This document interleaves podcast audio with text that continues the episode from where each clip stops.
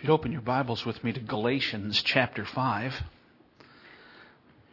we'll come back to our central text in Colossians in a few moments. And this week, next, God willing, possibly a third week, we'll take up this topic that's before us on forgiving one another. Uh, hopefully, after that, we'll do uh, at least one more on worshiping with one another uh, maybe one one more cleanup sermon, and then I'd like to be moving into the book of Daniel. At least I hope to be. So we'll see see where that goes. Galatians chapter five. I'm uh, struck by this and the way that it's framed for us. A familiar passage to all of us, picking up in verse 16. Uh, Paul's counsel to us here by the Holy Spirit that, as he says there, is uh, if we walk by the Spirit, we will not gratify the desires of the flesh. For the desires of the flesh are against the Spirit, and the desires of the Spirit are against the flesh. For each of these are opposed to each other to keep you from doing the things you want to do. Each one is striving for the mastery. But if you're led by the Spirit, you're not under the law. Now, the works of the flesh are evident sexual immorality, impurity, sensuality, idolatry, sorcery, enmity, strife, jealousy, fits of anger, rivalries, dissensions, divisions, envy, drunkenness, orgies, and things like these. I warn you, as I warned you before, that those who do such things will not inherit the kingdom of God. In contrast to that, the fruit of the Spirit is love, joy, peace, patience, kindness, goodness, faithfulness, gentleness, self control, and against such things there is no law. And those who belong to Christ have crucified the flesh with its passions and desires. If we live by the Spirit, let us also walk by the Spirit. Let us not become conceited, provoking one another, envying one another. This antithesis that he gives us here is one that he repeats in other places in the New Testament. It begins with the one idea, if you walk in the Spirit, if you are Christ's, if the case is that you're raised with Him, then there should be some accordant realities. If we were to read this passage again, and this list given to us in 19 through 21, I doubt seriously that any of us would uh, disagree with the conclusion that he gives us in verse 21. Those who do such things will not inherit the kingdom of God. We, we wouldn't argue with that.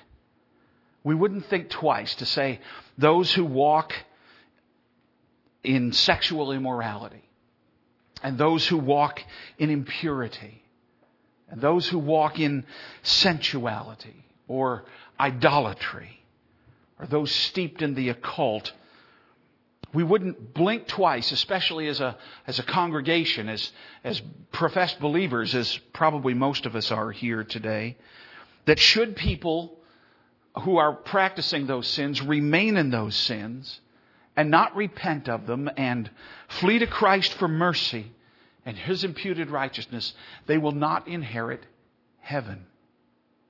Matter of fact, if you're not a Christian this morning, if that categorizes you, you need to hear these words and the seriousness of them. Salvation was never meant for us to remain in our sin, but that we might be delivered from it. Nor do I imagine many of us, if any, would argue that the same is true for those whose lives are characterized by some of the other things here that he mentions drunkenness and orgies and things like these. We, we're pretty quick to be able to say and those who, who live in these things are not going to inherit the kingdom of heaven. But when we give some thought to the other kinds of sins that are raised here, we may not be quite so sure that they're as serious and impactful on our eternal state, look at some of the others that he raises. Picking up in verse 20. After idolatry and sorcery, without breaking, in the same sentence, he picks up the concept of enmity. Enmity is simple. It's being enemies of others. Are you someone's enemy? If you remain in that state, you will not inherit the kingdom of heaven. That's what the text says. How about strife? One lexicon defines that as conflict arising from discord, constantly criticizing others. Jealousy, which is resentment against others over possessions or positions. Fits of anger. Those are outbursts of rage where, where you can't control your temper.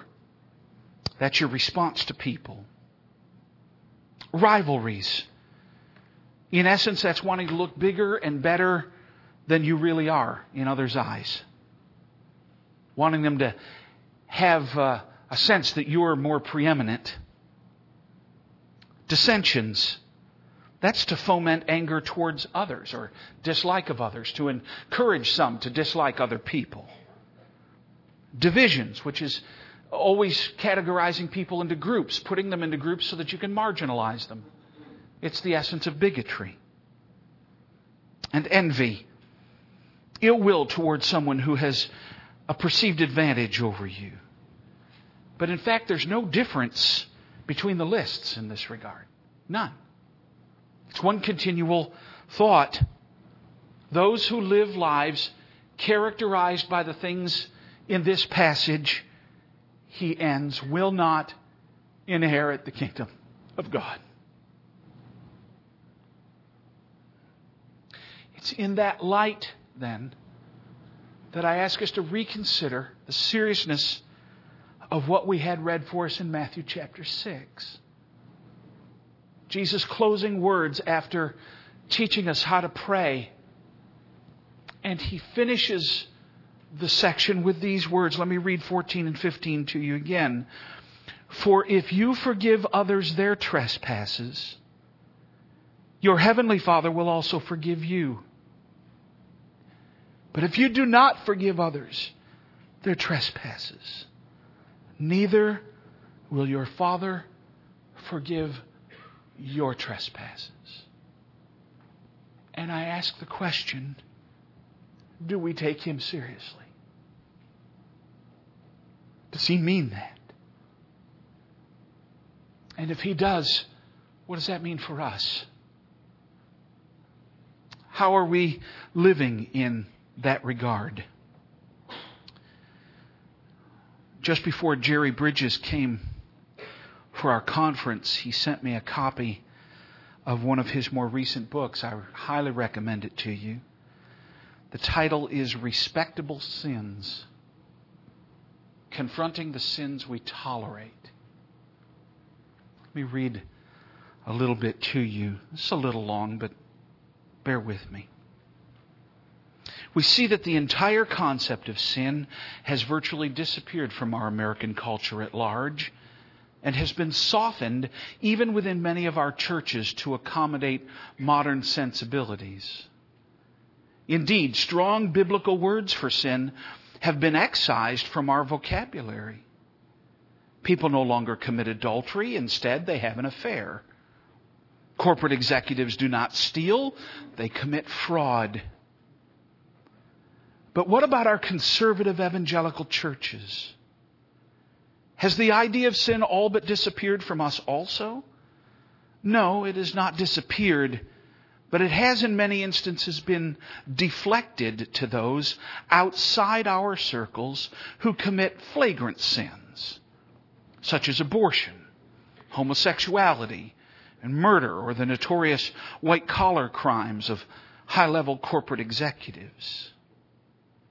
It's easy for us to condemn those obvious sins while virtually ignoring our own sins of gossip, pride, envy, bitterness and lust, or even our lack of those gracious qualities that Paul calls the fruit of the Spirit in Galatians 5.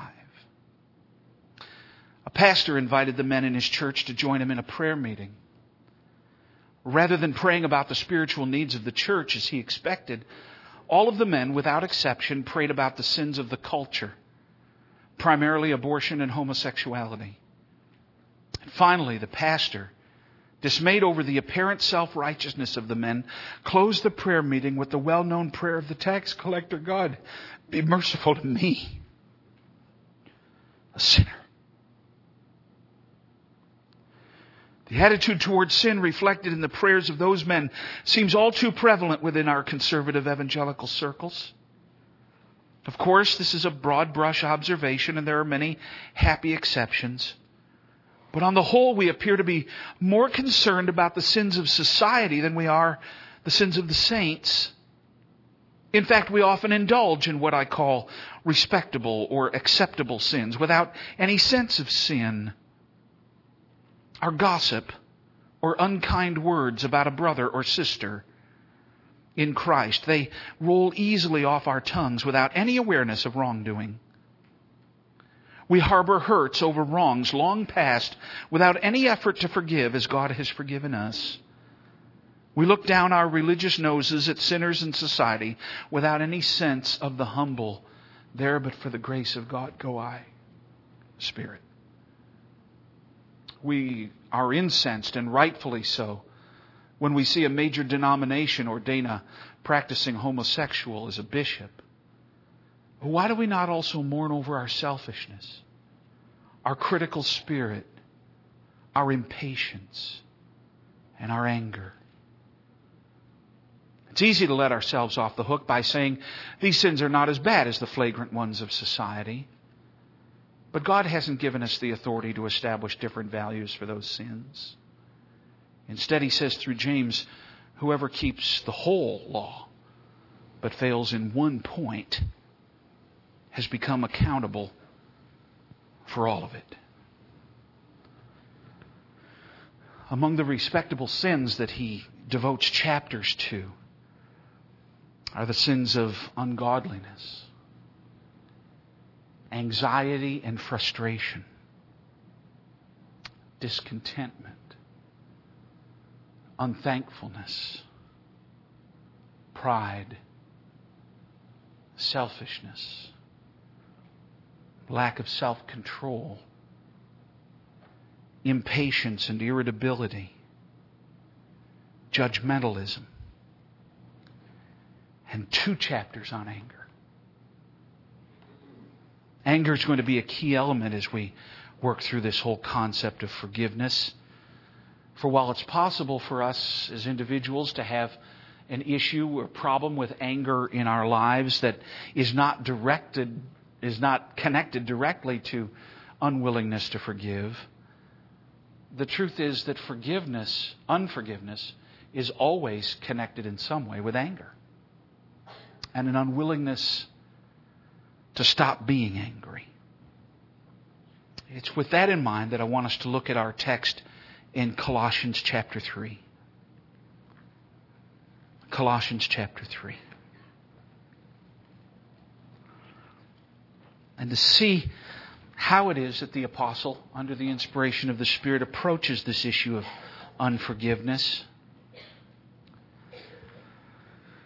And as I said, today's going to be mainly introduction, although we'll get into the first point and try to unpack the other two next week. He approaches the issue first and foremost, and that's the way we are here this morning as a body of believers, in the context of an appeal to Christians as Christians.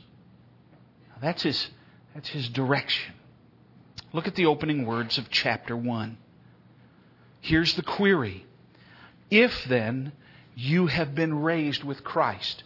Now, that's a question for some of you here to answer in a more direct way. Have you, do you know that you have been raised with Christ? Are you born again? Have you fled to Christ for mercy? Do you know your sins forgiven? Have you seen Him as your Lord and Savior? Have you cast off your sin and, and struggle with it? Or, or have you just gained some religious aspect to your life? Now, this is couched in the question, and the one that I believe most of us here certainly can can own rightly. If then you have been raised in Christ, two things. First, then seek the things that are above, where Christ is seated at the right hand of God. What a call. And if you have been raised in Christ, secondly, verse 2, then set your minds on things that are above and not on things that are on earth. Why? Verse 3 For you have died, and your life is hidden with Christ in God. This world isn't all there is. This is not, life isn't just us. And so in verse 3, we get the first of the whys because you've died with Christ and your life is hidden with Him in God. And secondly, in verse 4, because when Christ, who is your life, appears, then you will also appear with Him in glory. So let me go back and tease that out. Seek the things which are heavenly in orientation as opposed to what's earthly or worldly Set your minds on this pursuit. Seek to think and to act and to feel and to respond as one who's been raised up with Christ into the heavenlies. Like a person with dual citizenship who says, yes, I'm here, but, but my real loyalties are somewhere else. And I, I live like that's the reality for me because being in Christ now and having believed the gospel and being joined to Him by the Holy Spirit and being a partaker of His death and burial and resurrection, the whole of life is in motion toward being with Him when He finally appears. So, if you're raised in Him, think this way, work this way. This first four verses is introduction to the idea. He then helps us understand what that looks like in practical terms. The theory sounds good. It's easy to say, okay, this is, this is the way I'm supposed to be. Seeking the things that are above where Christ is, seated at the right hand of God, and setting my, minds on, uh, my mind on the things that are above and not on the things of the earth. Because my life is hidden in Him, and, and when He appears, then I will appear with Him in glory. But what does that how do we put teeth into that? How do we put flesh on that? What does that look like in life with one another? And now he's going to drive toward verse 13. The weight of everything he's going to say is going to rest in his conclusion in verse 13, but which is moving us toward living a life of forgiveness. But he unpacks that in two ways. First, he tells us what this means negatively in verses 5 through 11. What does it mean if I've been raised with Christ to seek the things that are above where Christ is? And to set our minds on the things that are above and not on the earth.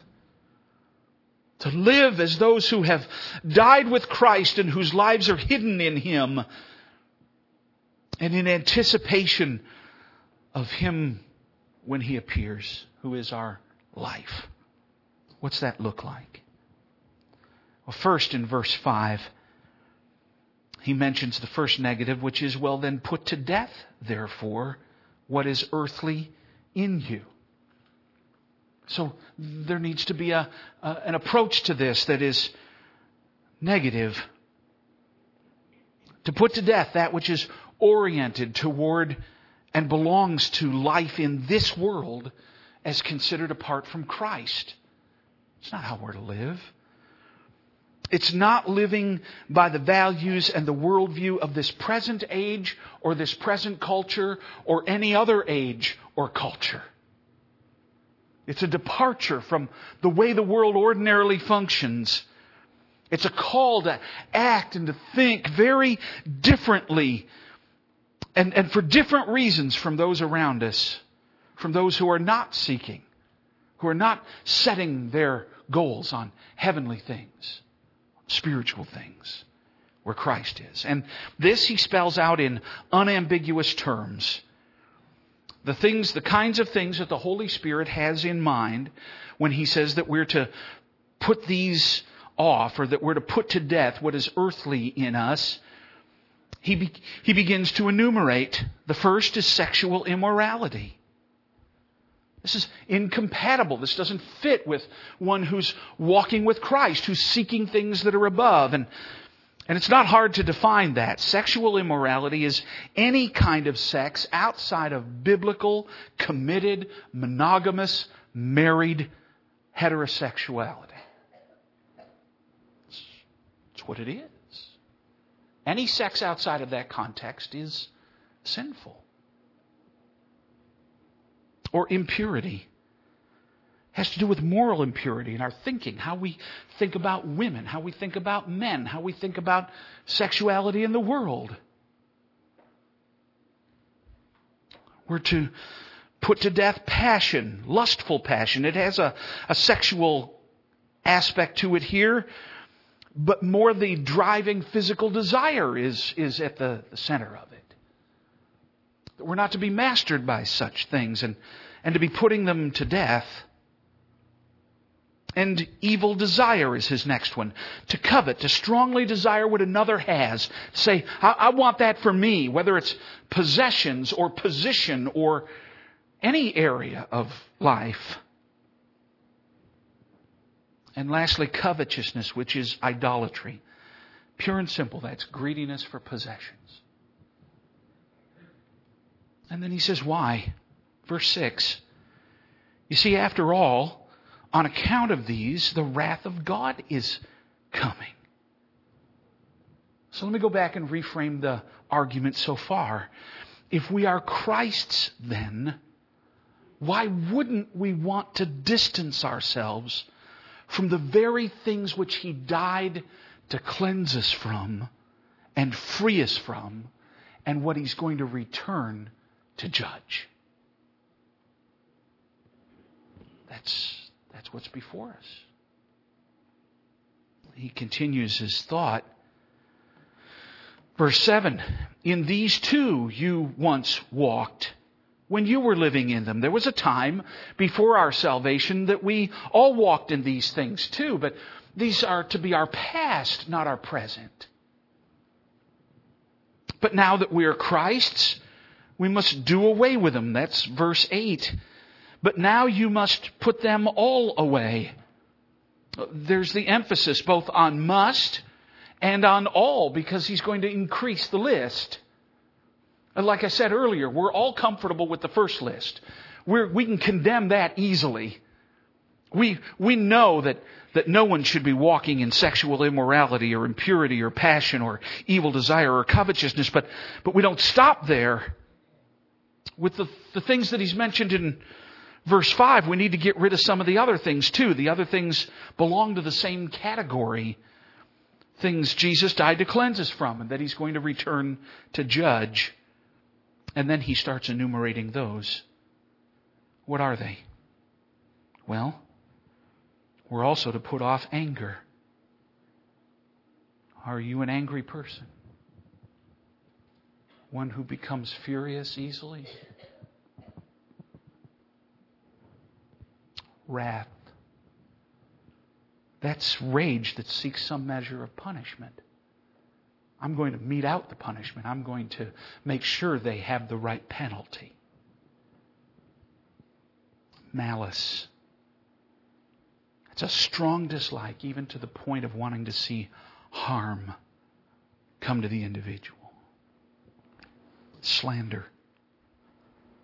Harming another's reputation. Obscene talk. Vulgar, dirty speech it's become all the rage in the emergent church in our day and creeps in behind the scenes.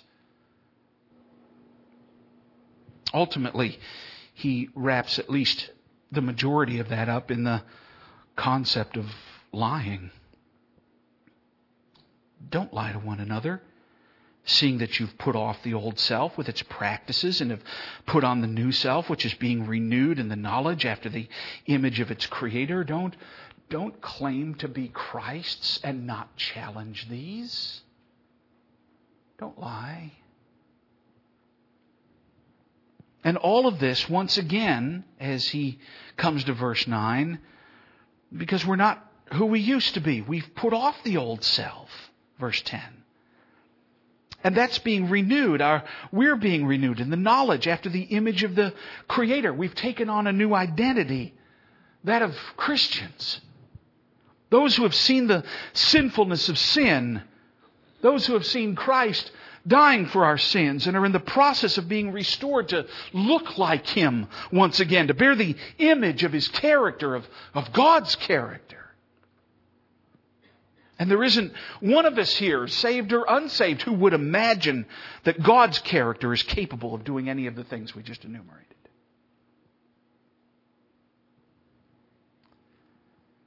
Ah, as he expands that in verse 11, you see, here there is not Greek or Jew or circumcised and uncircumcised or barbarian or Scythian, slave or free, but Christ is all in all. As Christ, we, we shake off those old identities. Our old defining associations cease to be relevant the way they were in the world. It's, it's not about being Greek or Jew in this context of being a pagan versus being religious. It isn't about being circumcised or uncircumcised. Those are earthly cultures that, that have no impact on us in where we are now in Christ.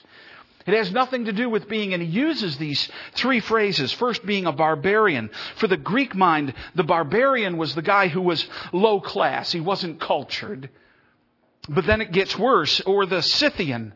The Scythian was even lower class. It's one thing to, to be low class. It's another to be completely from the other side of the tracks, or a slave, which in their thought was to be no class, it was to be a nonentity, or free. Now, all those are earthly distinctions and they're earthly identities, and they are useless in Christ. Our new identity is Christian. Christian. That's who we are. And that consumes everything. That's, that's the phrase. That's the way he brings it out. But Christ, who is all and in all. That's who we are and how we're to live as Christ's.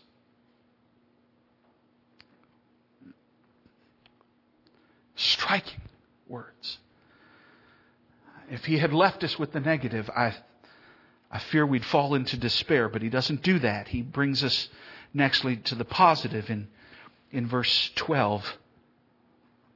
And it's in this portion of putting on then, which is how he starts verse 12, that we're brought to this subject of forgiveness. This is the weight of what we're after in all of this this morning. And it's in this appeal to forgiveness, which seems to be the chief point that he's pursuing in this section, that he gives us a threefold argument toward it. I just want to deal with the first one today because it's the, the it's the overarching one to the, the theme of this section of 1 through 17.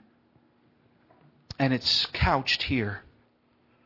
It is a call to forgiveness as central to being one of God's elect.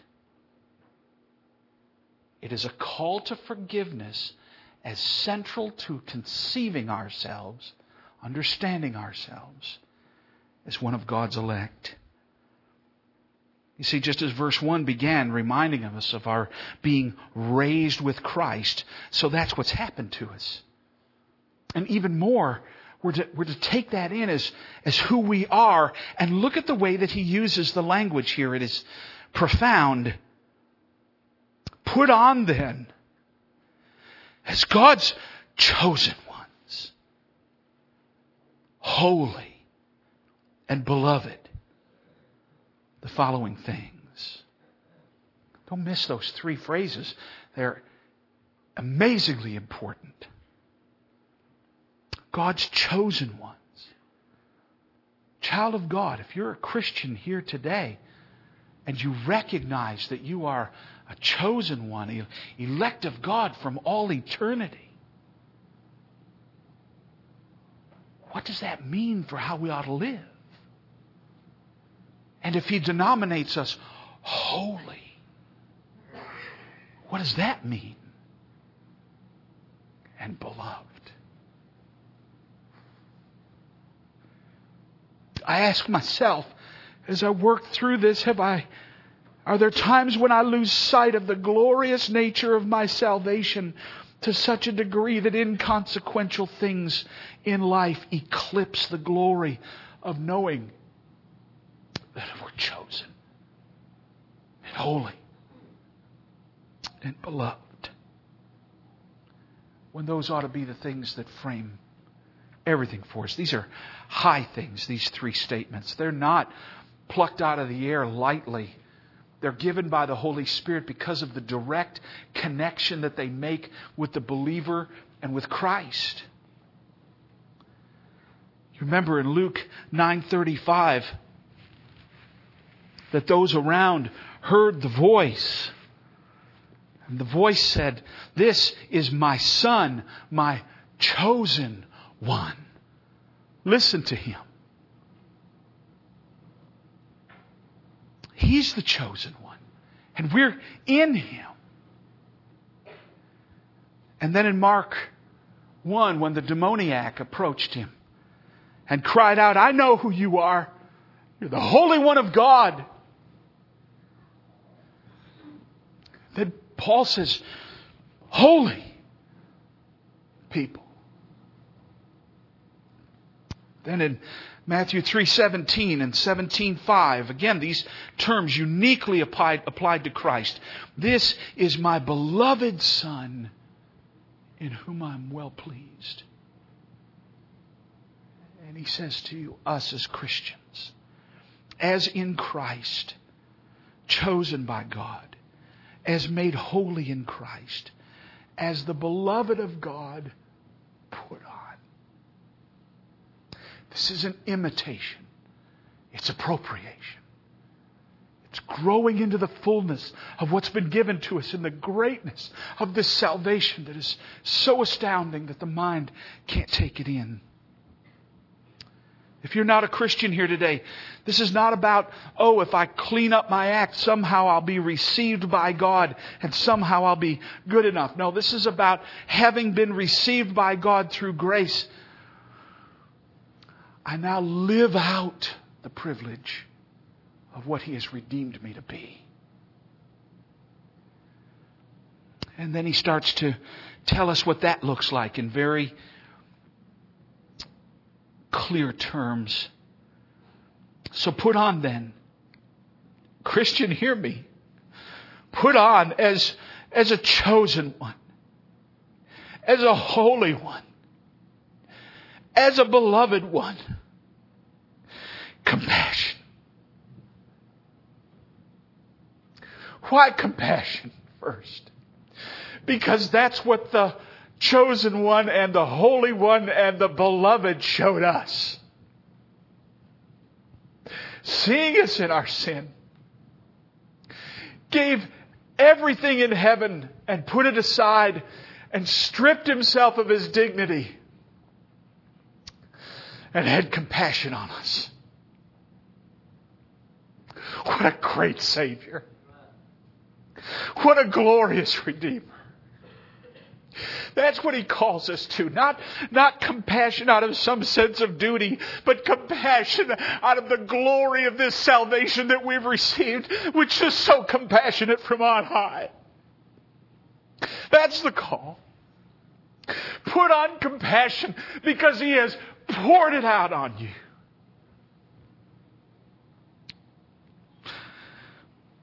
Compassion when we see others' sins as hurtful for them.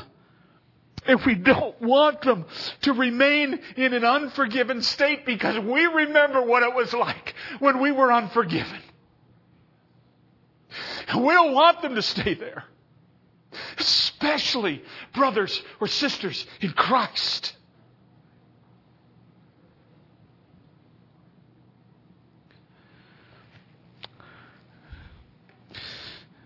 As chosen ones, as holy ones, as beloved ones, put on compassionate hearts and put on kindness. Kindness isn't just not taking our pound of flesh. Louw Nida says that it is to provide what is beneficial. Kindness isn't just disregarding somebody who's hurt us, it's blessing them. Because that's what Christ did. That's what our Redeemer's done for us. In His great glory, He has blessed us and given what is beneficial to, to those who didn't deserve it. As chosen ones and his holy ones and his beloved ones, put on humility. Look at another sin and say, and I'm a sinner too. I'm a sinner too. Your sin gives me no superiority.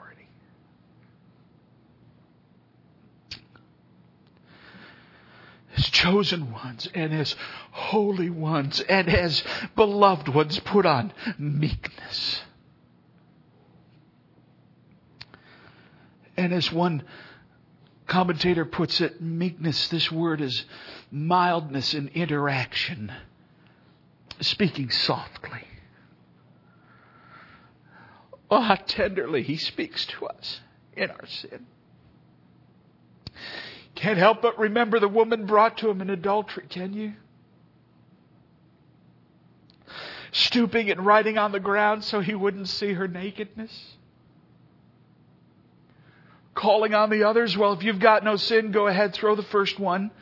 Probably he who has not this sin, throw the first stone and them all leaving and him still stooping and then looking around saying, Is there no one left? She says, No. And he says, Then, and I don't condemn you either. Go and sin no more.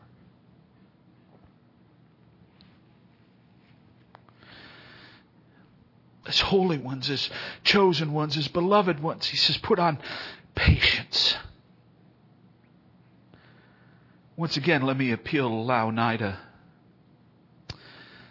Because their, their definition of this word, which is my favorite of the Greek words, simply because I love the way it feels when you say it, macrothumia.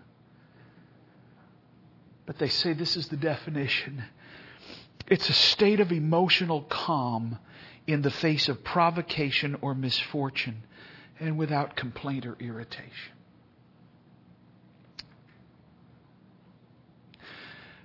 Not because we're good, but because our salvation is so great. Because our Savior is so wonderful in how He's dealt with us. Too long we've looked at, at things like these and we've thought of them as options and not the necessary manifestations of true grace in the regenerated heart. And it isn't so. Not if we take Matthew 6 seriously, not if we take Galatians 5 seriously. And then he goes on. He brings this all to a head as he brings it together in bearing with one another, enduring difficulty over time. And the point being to be like Christ. And if any has a complaint, forgiving one another theologians refer to this, a word like complaint here, in particular terms. It's called a hapax legomena. It just means it's the only place in the whole Bible where it appears. He singles out a unique phrase, the Holy Spirit does. The idea here is that the complaint is legitimate. It's not that the complaint isn't legitimate. It's the cost of forgiveness. In the process of being made like Christ, whose image we're being made into. See, forgiveness takes on this level of importance here because it's in the forgiveness of sins that Christ is most revealed. It's the cross. It's in the forgiveness of sins that we're most like Him when we forgive. that we most show Him to one another and to the world. As God's elect, as God's holy ones, as God's beloved ones, we're to forgive. It's central to bearing the image of and living out the life of Christ. And it's in this light then that we see the importance of Jesus' words back in the Sermon on the Mount. Let me call you back to them for just a moment. For if you forgive others their trespasses, your heavenly Father will also forgive you. But if you do not forgive others their trespasses, neither will your Father forgive yours. And so I'm going to ask you the simple question Who do you need to forgive? Who do you need to live Christ to today? Out of the greatness, out of the abundance, out of the unimaginable glory of the salvation that has raised you up to be with Christ and to put off the things of the flesh and to put on as God's chosen ones and holy ones and beloved. Who then do we need to forgive?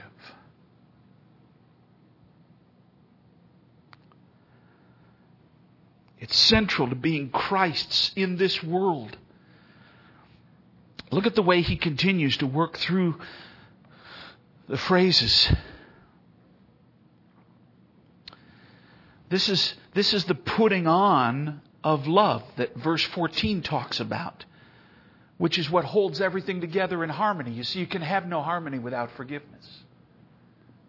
You can't. It's the demonstration of a it's, it's the letting the peace of God rule in our hearts, even as we're called to be parts of this one body. In verse 15, you can't have unity without forgiveness. It's the demonstration of a thankful heart as opposed to one living out some sense of being cheated all the time. You can't be thankful without forgiveness. And in 16, it's letting God's Word dwell in us richly instead of just having hints of it here and there.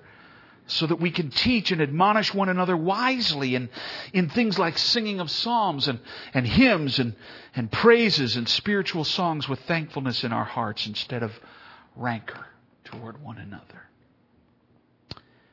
It is speaking our words and doing our deeds truly in the name of our Lord Jesus to, to deal with one another and say, This is how my Savior would have responded to you in this circumstance. I can put His name on it. Because that's how He's responded to each of us. Over and over and over and over. Forgive as, as God's chosen ones. Forgive as God's holy ones. Forgive as God's beloved ones. Election is especially marked out here because it's the very summit of what it means to have been the recipient of undeserved sovereign grace. And that's what we're called to do in forgiveness. To display that same thing it's the greatness of our salvation that's to elicit great forgiveness toward others. And I've got to mention at this spot, deserving forgiveness is not even in the equation at this point. It's not even mentioned in the portion. It's manifesting grace on the undeserving because that's what we've received. Forgiveness begins in the putting off of the old, of the anger and the wrath and the malice and the slander and the obscene talk and the dishonesty and, and to live out a life characterized by compassionate hearts, kindness, humility, meekness, patience, bearing with one another, and if any has a complaint, forgiving one another. And this we do especially because we are God's chosen ones, God's holy ones, God's beloved. So I'm going to ask you again who is it today that you need to forgive? Who is it that you need to forgive? What is it that God is still holding against you? And out of that reality, imagine what it is you're holding against someone else. In a closing word, I, I have no doubt that someone is going to say, okay, this is all good and well, but what if the offending party doesn't repent? What then? And that's a good question and a right question. I'm going to hope to unpack it in much more detail next week. But let me just give you something in short to contemplate until we come back together to talk about that. Though it's true that there are some men who cannot enjoy the freedom your forgiveness brings until they repent of real sins, and we'll discuss that. There are real sins and then just offenses. There's a big difference between them.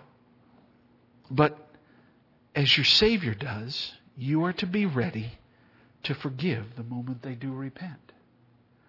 Now, that's an easy thing to give lip service to. Every one of us can pretty well assure ourselves, well, if they come and grovel, sure, I'll forgive them. We can do that pretty easily especially if we don't think the offending party's ever going to come and ask for forgiveness. For some of us, it's a relief. We, we like the fact that we don't think they'll ever own it because then we'll never actually be called upon to reconcile with them. That'll make it easy. But the question is, how do I know I'm truly ready to forgive? And again, next week we'll deal with some other aspects of this in more detail, but how do I know that my heart is ready.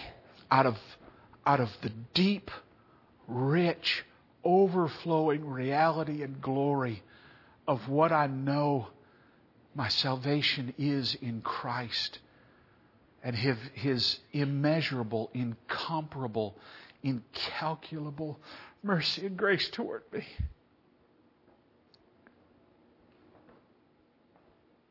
It's out of that that we're called to forgive not out of self.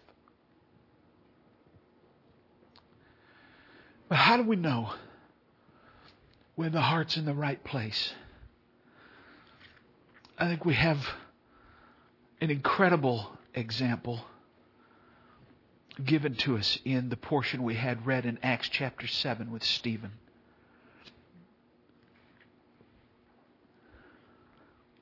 Stephen, as you know, was one of those who was chosen to minister to the, the church in Jerusalem, one of the seven that was picked.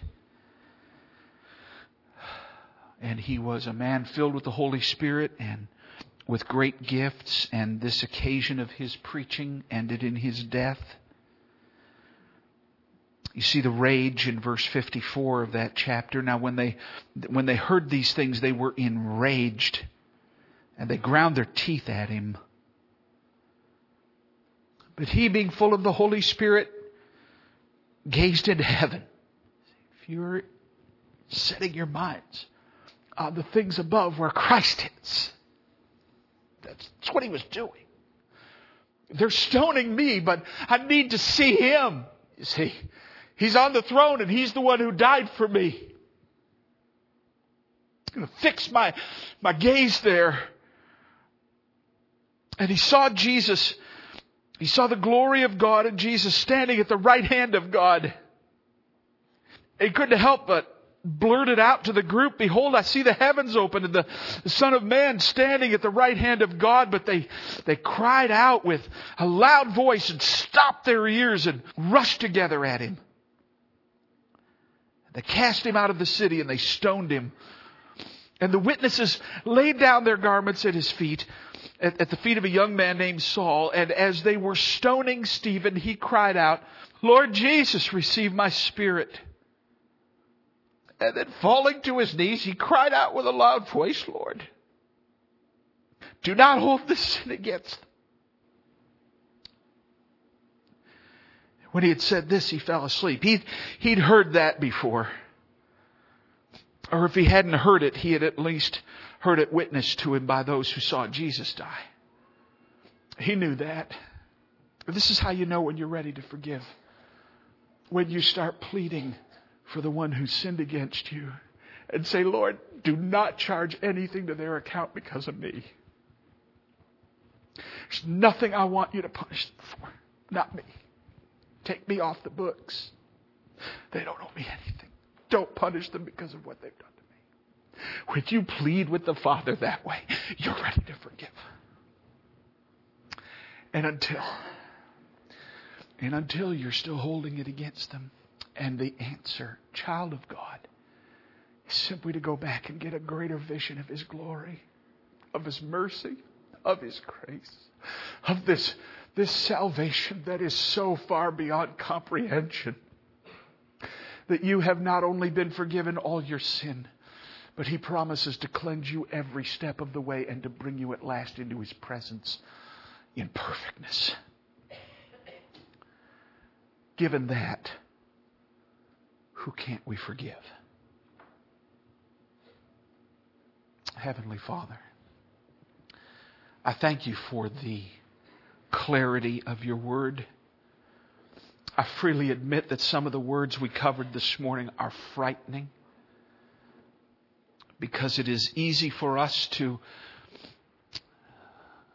categorize certain aspects and certain sins as though they are not grave.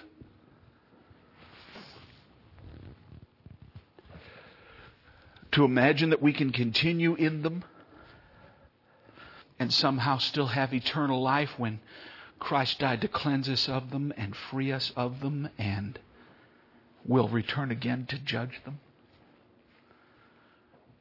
There may be some here this morning, Father, who don't know Christ at all.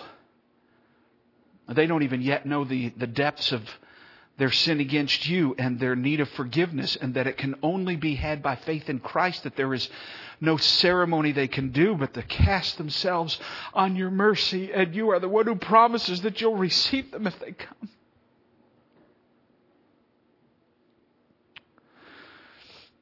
That you'll forgive.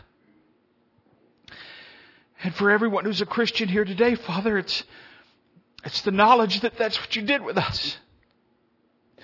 Christ has done with us. And oh, we want the glory of that salvation to so fill us that we, that it makes it almost impossible to go back to those other things. Or at least not to stay there. Or to countenance them one longer, one moment longer than, than when it's revealed to us.